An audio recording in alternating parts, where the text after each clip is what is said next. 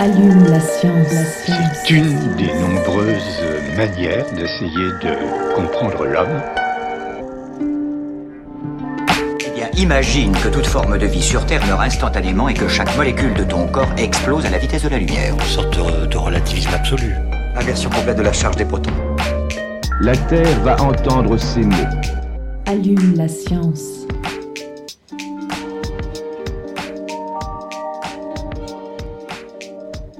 Bonjour et bienvenue à tous et toutes dans Allume la Science, l'émission qui vous branche chaque semaine sur l'actualité des laboratoires de l'Université de Montpellier et de ses partenaires. Les vacances d'automne approchent et les plus chanceux d'entre vous se demandent peut-être quel mode de transport choisir pour mig- pour migrer hors de la ville et ramasser en plein champ châtaignes et champignons. Si vous possédez votre propre voiture, la question ne se pose pas, quoiqu'au prix du carburant, l'omelette aux pleurotes risque de vous coûter un peu cher. Pour les autres, les transports collectifs restent la meilleure solution. En France, le transport de passagers sur longue distance a longtemps été l'apanage du train, avec un véritable monopole de la S N C F sur ce secteur. Il faudra attendre deux mille onze pour que les premiers bus longue distance émergent très discrètement dans ce paysage. Le cabotage, c'est le nom de cette activité, est alors soumis à de nombreuses conditions, on y reviendra. C'est en deux mille quinze que les bus longue distance prennent une place centrale dans l'actualité, avec la, la loi du six août deux mille quinze qui restera ou pas dans les mémoires sous le nom de Loi Macron, du temps où le locataire actuel de l'Élysée n'occupait encore que Bercy. Dès les premières semaines qui suivent la promulgation de cette loi, des fusions entre les grands de ce secteur s'opèrent. Flixbus rachète Megabus, OuiBus rachète Starshipper, avant d'être lui-même racheté par Blablacar, et cetera. Notre invité s'est intéressé aux effets de ces fusions dites horizontales sur les prestations de ces compagnies en termes de fréquence notamment, mais aussi de prix ou de remplissage. Il nous en parle dans les vingt prochaines minutes. Thierry Blayac est économiste au Centre d'économie de l'environnement de Montpellier. Thierry Blayac, bonjour. Bonjour. Et bienvenue dans Allume la Science. Elle aussi tient la distance à mes côtés pour mener cette interview. Aline Périeux, bonjour. Bonjour. Est-ce qu'un jour on aura les lancements auxquels vous avez échappé ? euh, Je ne suis pas sûre. En deuxième partie d'émission, nous vous emmenons à la station méditerranéenne de l'environnement littoral de Sète. Pendant plusieurs semaines, nous allons vous proposer de découvrir les différentes plateformes de cette infrastructure. Et pour ce premier épisode, nous vous proposons une petite visite historique de ce bâtiment magnifique. Enfin, notre invitée des dernières minutes, notre invitée de dernière minute, pardon, s'appelle Sylvie Rapior. Elle nous parle du salon du champignon et des plantes d'automne quand je vous parlais d'omelette aux champignons. Allume la science, vous avez le programme, c'est parti. Chargement de l'engin terminé. Nous sommes à zéro moins soixante secondes. cinquante-neuf, cinquante-huit, cinquante-sept, cinquante-six, cinquante-cinq, cinquante-quatre. Donc Thierry Blayac, la loi Macron a permis la libéralisation du secteur des bus longue distance. Est-ce que vous pouvez nous dire comment ça fonctionnait avant deux mille quinze et peut-être même avant deux mille onze ? Donc avant deux mille onze, il y avait très peu, où le, le, le transport par bus longue distance était quasi inexistant. Le transport régulier par bus longue distance était quasi inexistant. Et c'est à l'occasion d'un règlement européen en deux mille onze que... ce mode de transport est apparu en France via ce que vous avez appelé dans, dans, dans votre lancement le cabotage. C'est-à-dire que une entreprise de bus ou d'autocar qui faisait la longue distance, par exemple, entre Berlin et Barcelone, pouvait s'arrêter sur le territoire français, prendre des passagers euh, issus sur le territoire français, à condition de les redéposer au moins à plus de cent kilomètres et dans deux régions différentes. Donc ça limitait très fortement le cadre de, de ce qui était autorisé par le transport euh, collectif de bus longue distance régulier. À partir de deux mille quinze, ce qui est euh, avec la loi Macron, ce qui est autorisé, c'est euh, n'importe quel opérateur peut rentrer sur le marché et opérer des services réguliers de bus longue distance sans ces conditions-là qui étaient liées au cabotage. Et c'est à ce moment-là qu'on voit euh, l'entrée d'un certain nombre d'opérateurs de bus longue distance. Alors historiquement, pourquoi est-ce que ce secteur du bus longue distance, il n'est pas si développé que ça en France ? Alors, historiquement, en France, on a préféré donner, euh, la, on a privilégié le, le transport ferroviaire. On avait un réseau de fer, ferroviaire qui était très développé, avec, euh, qui maillait assez bien le territoire, et donc on a privilégié le, le, le transport ferroviaire de, de passagers longue distance. Et chez nos voisins en Europe, comment ils se portent ce secteur ? Il y a plus de recours aux bus longue distance ? Alors chez nos voisins, par exemple en Espagne, le réseau ferroviaire étant beaucoup moins développé, le, les services de bus longue distance réguliers ont, ont opéré, mais sur un mode différent de celui sur lequel on opère aujourd'hui en France. En deux mille quinze, quand Macron décide d'ouvrir ce secteur à la concurrence, c'est quoi son objectif, avoué ou inavoué ? L'objectif, c'est de permettre à un certain type de population de voyager plus facilement, avec l'aspect le bus est plus abordable que le train, et puis avec une notion de maillage du territoire, c'est-à-dire un maillage spatial plus fin que l'actuel réseau ferroviaire qui s'est considérablement recentré sur la grande vitesse ferroviaire et qui a délaissé un peu en termes de qualité ou de fréquence ou de service les, les zones rurales. Donc le... Je ne dis pas que le bus longue distance est destiné à la, à la campagne, mais il permet quand même le maillage autorisé par la route, qui est aujourd'hui un, un réseau beaucoup plus maillé que le réseau ferroviaire.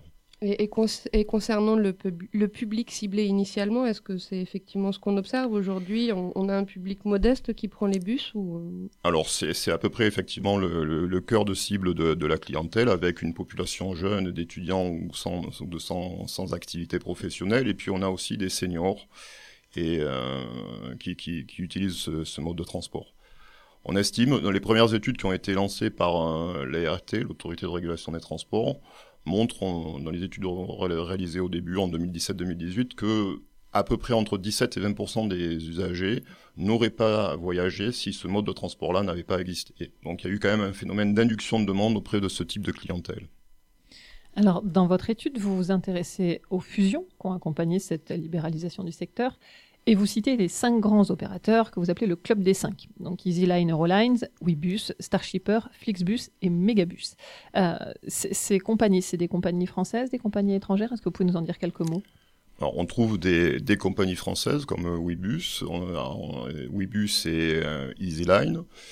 Des compagnies euh, étrangères comme Megabus, hein, qui, qui, sont, qui est un britannique, euh, une compagnie britannique, et Flixbus, qui est un opérateur allemand. Starshipper, c'est euh, une P M E, c'est une réunion, de, une association de P M E, une réunion de P M E de, de, d'autocaristes français, qui se sont spécifi- spécialisés sur deux secteurs, le Rhône et l'ouest de la France.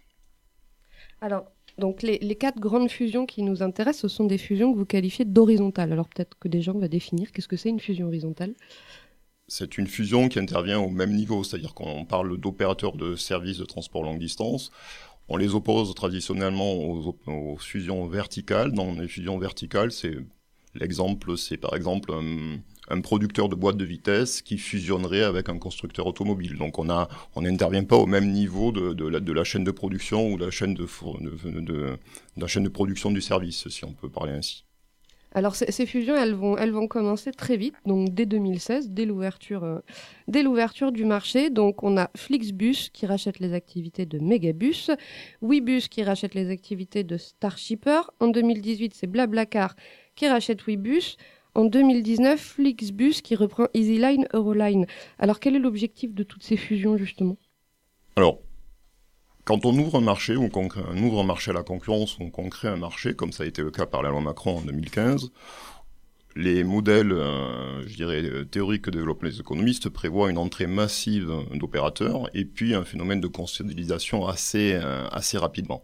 Donc là, le marché du bus longue distance n'a, n'a pas échappé à, à la règle, donc on a eu une entrée massive d'opérateurs, cinq opérateurs nationaux et plusieurs euh, dizaines Petit, d'opérateurs ouais. locaux hein, qui se sont spécialisés sur des niches de, de, du, du bus longue distance.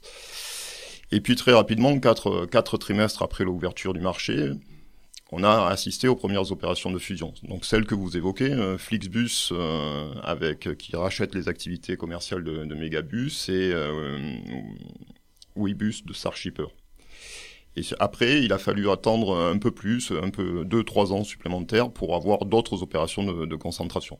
L'objectif, c'est, euh, c'est, un, c'est un marché qui n'existait pas, donc il a fallu induire de la demande. On a induit de la demande, une nouvelle demande en proposant des tarifs bas.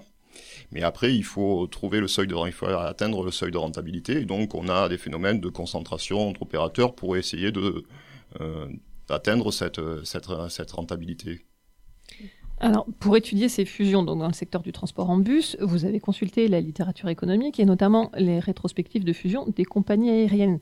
Vous évoquez également euh, le cas du chemin de fer. Est-ce qu'il y a des spécificités en termes de concurrence pour le secteur des transports ? Alors oui, il y a des, des spécificités marquées puisqu'on est dans un domaine de ce qu'on appelle les réseaux. Hein, donc le, le, sur, sur l'aérien, sur le ferroviaire, on a des infrastructures lourdes qui sont Et donc, on a une économie des réseaux, donc on a des, des économies d'échelle, des économies d'envergure, des économies de gamme et des économies de réseau. Donc, euh, il y a des spécificités particulières à l'étude des fusions entre opérateurs euh, dans le domaine du transport. Alors, donc, pour étudier l'effet de ces, de ces fusions, celles dont on vient de parler, vous avez sélectionné trois variables que vous qualifiez de stratégiques. Les prix, les coefficients de remplissage et les fréquences. Donc déjà, pourquoi ces trois variables ? Qu'est-ce qu'elles illustrent selon vous ? En fait, l'objectif de notre étude, c'est de, de, de, d'arriver à documenter le fait que ces, op- ces fusions d'entre opérateurs, elles ne génèrent pas d'effet anticoncurrentiel. Donc, c'est d'étudier qu'est-ce qui se passe finalement quand deux opérateurs fusionnent et euh, en termes de prix, fréquence et, euh, et taux de remplissage. Donc, c'est vraiment des variables stratégiques puisque l'aspect prix, c'est l'aspect recette par kilomètre, c'est l'aspect tarifaire, c'est, ça renvoie directement au surplus des usagers, au, au bien-être des usagers. L'aspect euh, fréquence peut l'appréhender par un phénomène d'offre. Qu'est-ce qui se passe ? Est-ce que l'offre se développe ou serait, est restreinte suite aux opérations de fusion ? Et l'aspect taux de remplissage, c'est un, un critère d'efficacité pour les opérateurs. Donc, euh, c'est, voilà pourquoi on a étudié ces trois, hein, ces trois variables. Alors, donc les données sur les prix et les fréquences, on imagine que c'est assez facile à trouver. Les coefficients de remplissage, il faut les demander directement aux opérateurs ou qui, comment vous les avez obtenus, ces chiffres ? Alors, ce, ce qui est particulièrement bien fait dans la, dans la loi Macron, c'est le fait que le législateur a prévu dès l'ouverture à, à la concurrence, dès la création du marché, une remontée de données trimestrielles pour, concernant les fréquences et les services opérés et une remontée de données de la part des opérateurs annuels pour tout ce qui est, je dirais, bilan social et bilan humain, c'est-à-dire emploi, nombre de chauffeurs employés, et cetera. Donc, c'est ce cadre réglementaire qui permet de récupérer des données fiables, trimestriellement ou annuellement. Et dans le cadre de cette étude, nous avons utilisé, nous avons, nous avons utilisé des données issues de l'autorité de régulation des transports, l'A R T, et donc on a des données exclusives sur, euh, qui couvrent la totalité du marché sur huit trimestres constri- consécutifs depuis l'ouverture de la concurrence jusqu'au dernier trimestre de l'année deux mille dix-sept. Et donc, donc pour, pour pousser cette analyse, vous avez utilisé une approche qu'on appelle D I D, analyse par différence de différence. Qu'est-ce que c'est ? Alors c'est une analyse, ce qu'on appelle ça des études quasi expérimentales, c'est une analyse qui en fait isole un groupe, identifie un groupe de traitement et un groupe de contrôle. Donc le groupe de traitement pour nous c'est les lignes ou les relations sur lesquelles il y a eu des fusions entre opérateurs et le groupe de contrôle c'est un groupe dans lequel ces, ces opérations-là n'ont pas eu de concentration ou de fusion n'ont pas eu lieu. Et on regarde ce qui se passe avant la fu- les fusions et après la fusion dans les deux groupes. Donc euh, c'est ce qu'on apprécie dans le cadre des, des idées, des doubles différences, c'est l'évolution euh, différentielle du groupe de traitement par rapport au groupe de contrôle après les fusions.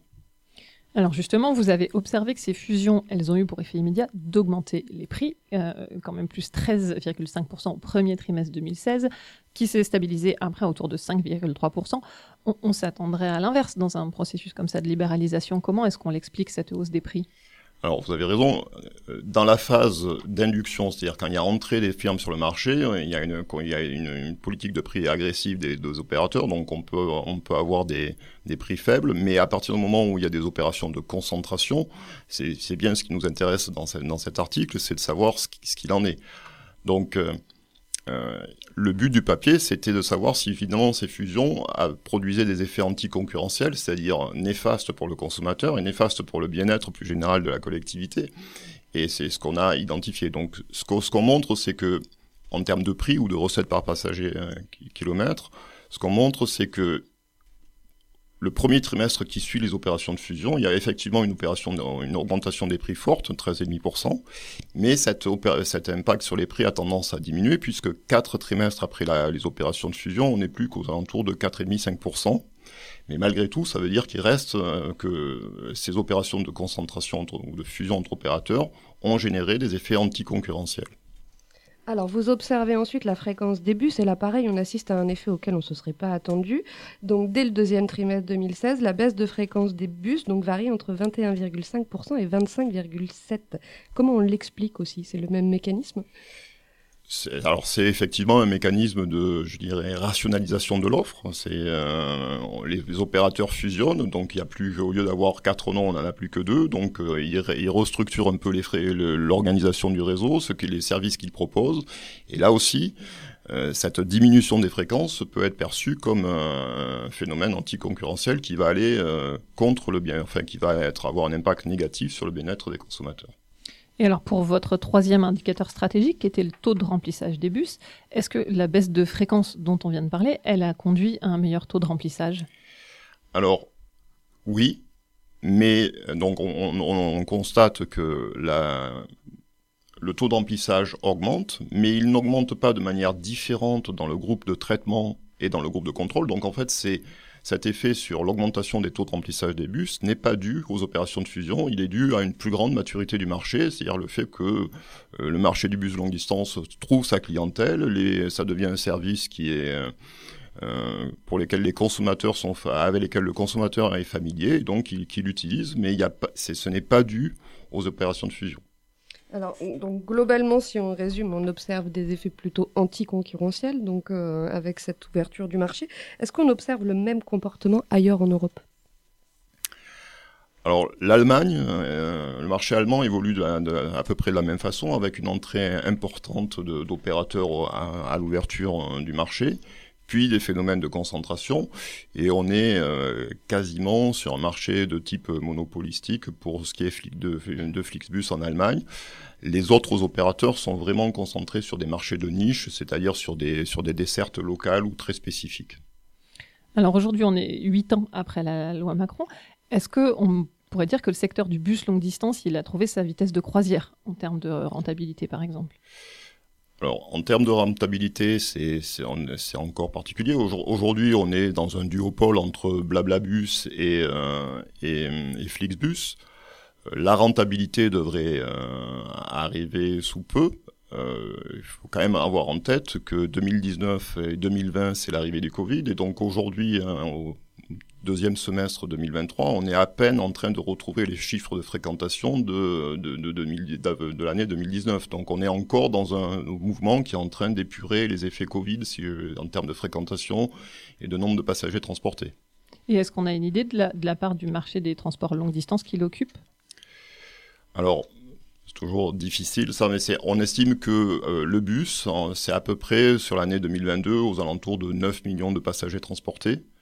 Donc euh, je, en termes de part de marché, c'est toujours difficile. On, on sait que la cible privilégiée a été atteinte, c'est-à-dire que c'est euh, des étudiants ou des personnes avec des ressources relativement modestes qui l'utilisent.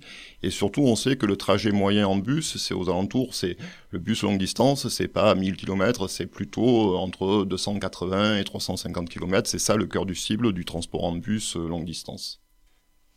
Alors, le chemin de fer est lui aussi en pleine ouverture à la concurrence, euh, de, depuis un moment déjà. Est-ce qu'on peut s'attendre là aussi à des effets anticoncurrentiels comme ce que vous avez montré avec les bus ? Alors, c'est un peu, un, un peu différent parce que dans le cadre du marché du bus, on est, on, le marché n'existait pas, on est rentré, donc il a fallu, euh, il a fallu euh, créer ce, ce marché de toutes pièces, induire de la demande. Dans le cadre du marché de, euh, ferroviaire, on est sur des... Euh, alors, on parle de la grande vitesse ici, hein, de la... On est une entrée d'opérateurs, de quelques opérateurs sur les listes, sur les lignes qui sont les plus rentables, c'est-à-dire du Lyon-Paris ou du Bordeaux-Paris, avec une, un faible nombre de fréquences, mais par contre une, une augmentation en termes de qualité, c'est-à-dire que les nouveaux opérateurs ont fait le choix de ne pas venir concurrencer la S N C F en prix, mais plutôt en termes de qualité. Donc c'est un autre modèle que développent les économistes. Alors justement, je reviens à ces fusions de bus dont on parle depuis tout à l'heure. Euh, très rapidement, est-ce que vous pouvez nous en dire deux mots ? Elles n'ont pas été examinées par l'Agence française de la concurrence. Pourquoi ? Parce que le, ma- le marché étant naissant, le, pour, pour, que la, l'agence soit saisie, pour que l'Agence de la concurrence soit, l'autorité de concurrence soit saisie, il faut que euh, ces opérations de fusion dépassent un certain seuil de chiffre d'affaires. Et comme c'est un marché euh, débutant, on était en dessous de ces seuils-là. D'accord, donc si on, si on avait observé le, le, le même genre d'effet donc avec le, le, le chemin de fer, pardon, là l'autorité de la concurrence y serait intéressée de plus près, j'imagine. Elle, c'est, elle, ça, sans doute, mais ça ne veut pas dire qu'elle les aurait euh, refusé parce qu'on est dans un marché euh, naissant et donc on est dans une phase de consolidation. C'est, je veux dire, l'évolution naturelle d'un marché, c'est quand on l'ouvre, c'est une entrée, puis des fusions, et pour arriver à quelque chose qui, qui trouve une maturité et une rentabilité et qui permet à la fois aux consommateurs et aux usagers de voyager, et à la fois aux opérateurs d'être euh, rentables. Donc euh, c'est un, un point d'équilibre à trouver. Un grand merci Thierry Blayac pour ces, ces éclaircissements passionnants. Merci à vous. À bientôt dans Allume la Science. Et on passe maintenant à notre séquence reportage. Et cette semaine, Aline, nous sommes partis à la station méditerranéenne de l'environnement littoral. Et oui, pour notre première série de reportages, nous avons fait avec Lucie une excursion à Sète où nous poussons jusqu'à la Pointe Courte pour visiter la station méditerranéenne de l'environnement littoral, la S M E L. Et aujourd'hui, nous commençons avec Sébastien Masse, son directeur, qui nous raconte l'histoire de cette infrastructure de recherche unique nichée dans un cadre exceptionnel.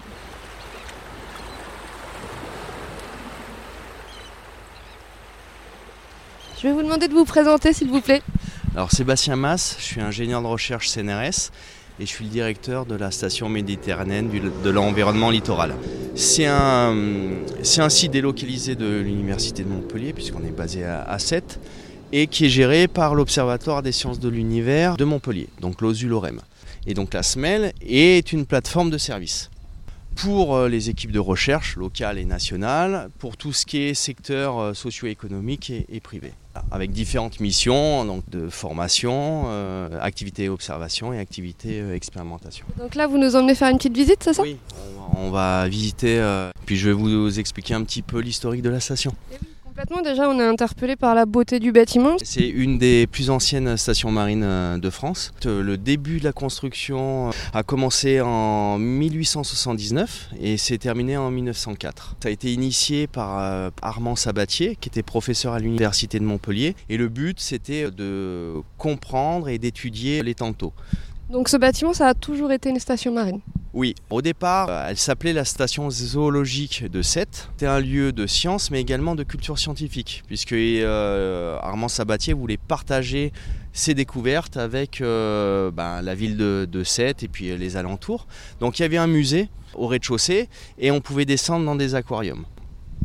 On va décrire un peu, donc là on a le bâtiment sur notre droite, la lagune est juste en face, on se trouve où exactement ? euh, C'est la Pointe Courte, alors en, en, en fait sur la plagette. Et on est euh, les pieds dans la lagune de Thau et à la sortie du canal de Sète qui mène à la mer.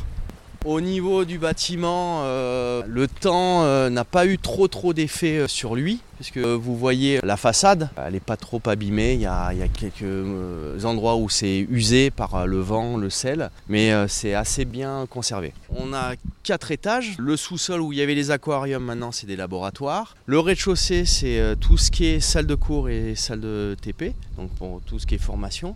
Premier étage, c'est bureaux et un peu de labo. Et au dernier étage, c'est la salle de conférence. Anciennement, les... il y avait des chambres. Juste sur notre gauche, qu'est-ce qu'on y trouve ? Le hall d'aquaculture où là, on a tout ce qui est R et D, également formation en aquaculture. Et alors juste derrière nous, il y, y a une tour en bois, on dirait un grenier à foin avec une grande échelle en métal. Là, qu'est-ce que c'est ? Ça, c'est un, l'ancien château d'eau. Parce qu'à l'époque, ils prélevaient euh, l'eau de l'étang, ils stockaient l'eau dans le château d'eau qui alimentait des bassins. Ensuite, on a des bâtiments où euh, ben, c'est, c'est tout ce qui est atelier euh, technique. Et puis, on a également euh, des laboratoires euh, pour les équipes de recherche qui viennent. En fait, c'est des laboratoires qui sont vides. Il y a juste des paillasses et en fait, euh, les équipes de recherche viennent avec leurs équipements, se posent pour... Des résidences scientifiques, quoi. Exactement, c'est ça. Ensuite, on est équipé euh, d'un ponton. Donc euh, le ponton de la station sert pour les observations, puisqu'on a des, euh, on a des capteurs qui sont sous euh, le ponton pour mesurer en continu euh, les paramètres physico-chimiques de l'étang. Donc ça nous permet de voir les variations de température, salinité, oxygène, euh, chlorophylle, donc tout ce qui est biologique, pour essayer de les, euh, de les relier aux, aux aléas climatiques et aux événements extrêmes. Des crues, euh, fort vent, euh, voilà. On a l'impression qu'il est, qu'il est fait tout en cagette en plastique. On, on peut marcher sur toute la partie plastique ? Oui, oui, on peut marcher, on peut aller jusqu'au bout, il n'y a pas de problème. Et en plus, ils servent euh, également pour accoster le, le bateau. Donc, euh, et pour, euh, et pour à chaque, euh, chaque flotteur, on peut y attacher des instruments ou, ou d'autres, d'autres équipements. Oui. Flotteur, c'est beaucoup mieux que cachet de plastique. Oui, voilà. Ok, juste sur notre gauche, là, donc on voit, il y a une, une jolie petite maisonnette en pierre. Alors ça, c'est les locaux techniques. Première salle, c'est euh, les pompes. Donc on pompe l'eau au niveau du, du canal, donc c'est de l'eau de qualité marine. Donc on est à trente mètres du bord et à à peu près quatre mètres de profondeur. On pompe l'eau qui est amenée pour euh, tout ce qui est euh, formation en aquaculture. Ensuite, le deuxième local, c'est local pour les plongeurs, donc pour se changer, pour se laver. Euh, Qu'on ira voir tout à l'heure avec votre collègue. S'équiper. Et en, ensuite, on a le local moyen à la mer pour tout ce qui est équipement lié au bateau. Voilà. Vous êtes combien à travailler alors à la SMEL ? Alors, nous sommes dix. Il y a, il y a deux personnes pour la formation du service formation continue de l'université et euh, huit de l'O S U R E M. Est-ce que quand on vient là tous les jours, on oublie à quel point c'est beau ? Oui, oui, oui. Et puis, euh, et puis, ouais, on est dans un cadre magnifique. Mais oui, on, ou, on oublie, ouais, en effet. Et j'accueille maintenant notre invitée de dernière minute. Et c'est Sylvie Rapior, professeure à la faculté de pharmacie de l'Université de Montpellier, qui nous présente la quarante-troisième édition du Salon du champignon et des plantes d'automne qui se tiendra les vingt et un et vingt-deux octobre prochains, donc ce week-end. Sylvie Rapior, bonjour et bienvenue dans Allume la Science. Bonjour à vous. Alors, donc, pour commencer, on l'a dit, il s'agit d'une quarante-troisième édition. C'est pas rien, quarante-trois éditions. Alors, qui organise ce, ce, ce salon depuis tant d'années ? Alors, il y a un partenariat qui existe depuis plus d'une quarantaine d'années entre la Société d'Horticulture et d'Histoire Naturelle de l'Hérault et la Faculté de Pharmacie de Montpellier. Alors, qu'est-ce qu'on va, qu'est-ce qu'on va y voir dans ce salon euh, ce week-end ? J'imagine qu'il y a des expositions ? Il y a plusieurs expositions, des expositions de champignons frais qui seront déterminées au public s'ils viennent avec leurs cagettes, des plantes, soit des fleurs et ou des fruits, tout dépendra puisque c'est une saison où on peut avoir les deux. Vous aurez également des insectes, des, euh, des traces de géologie qui seront mises à disposition du public, donc géologues, entomologues, botanistes et mycologues seront les bienvenus. Donc, vous avez dit que le public pouvait arriver avec sa cagette. Donc, si on va chercher des champignons ce week-end-là, on peut venir et, et les identifier avec les spécialistes. Exactement. Au contraire, pour nous, ça va alimenter notre exposition et cela permettra aux personnes qui ont ramassé les champignons de ne pas se tromper entre comestibles, toxiques et mortels. Et on sait qu'il y a beaucoup de faux amis. Exactement. Alors, il y aura également deux conférences. La première aura lieu le samedi à seize heures et donnera la parole à Michel Nicole pour parler de la face cachée des orchidées. Alors, pour commencer, qui est Michel Nicole ? Alors, Michel Nicole est le président de la Société Française d'Orchidophilie du Languedoc. Et il va vous parler donc des orchidées qui exercent chez l'homme une fascination de par leur beauté, leur odeur et leur écosystème. Et on le comprend. Alors la seconde sera consacrée à l'hydne. L'hydne, c'est pas facile à dire. L'hydne hérisson, un champignon aux propriétés neuroprotectrices prometteuses. C'est bien ça ? Oui, c'est Maya Cavalli qui est une récente docteure en pharmacie, qui a eu son diplôme de docteur en pharmacie par l'Université de Montpellier, qui a fait sa thèse d'exercice sur ce champignon comestible qui a des propriétés médicinales multiples avec des potentiels à euh, envisager, bien sûr, sur l'homme, mais avant, sur le matériel cellulaire et animal. Vous pouvez juste m'aider, alors comment ça se prononce ? Une hydne ? Voilà, hydne. C'est dur. Oui, hérisson, et je ne vous dirai pas le nom latin ici. On va pas essayer. Ensuite, alors cette, ces conférences et ce salon en général, ils s'adressent à qui ? Donc on a compris qu'on pouvait venir avec euh, avec ces champignons, mais les conférences c'est pareil, elles sont grand public ? C'est un, ce sont des conférences grand public. Euh, cela s'adresse à des naturalistes, à des personnes qui ont envie d'apprendre, à tous les étudiants de l'université de Montpellier ou des autres universités qui souhaiteraient euh, acquérir des connaissances tant en botanique que en mycologie. Alors, deux petites choses à noter cette année. Donc, la première, c'est un changement de lieu, c'est ça ? Donc, ça se passera pas à, à la faculté de pharmacie ? Tout à fait. La faculté de pharmacie est en grands travaux et euh, exceptionnellement, cette année, le salon va avoir lieu à l'Institut de botanique qui se situe rue Auguste Broussonnet. Deuxième petite chose à noter, en raison d'une triste actualité dont tout le monde a entendu parler bien sûr, le plan Vigipirate impose donc euh, des, des mesures de sécurité. Oui, il va y avoir un contrôle qui sera mis en place euh, à l'entrée du salon les samedis et dimanches, euh, avec euh, une fouille peut-être euh, des sacs et euh, peut-être euh, d'autres démarches que nous apprendrons euh, dans les jours suivants dans le cadre de la posture euh, d'urgence attentat. Très bien, merci beaucoup Sylvie Rapior et à ce week-end donc à l'Institut de Botanique. J'espère vous y voir. Au revoir Lucie. Au revoir et merci encore. Allume la Science, c'est fini pour aujourd'hui. Un grand merci à Tom Chevalier pour la réalisation de cette émission. On se retrouve la semaine prochaine. D'ici là, restez branchés.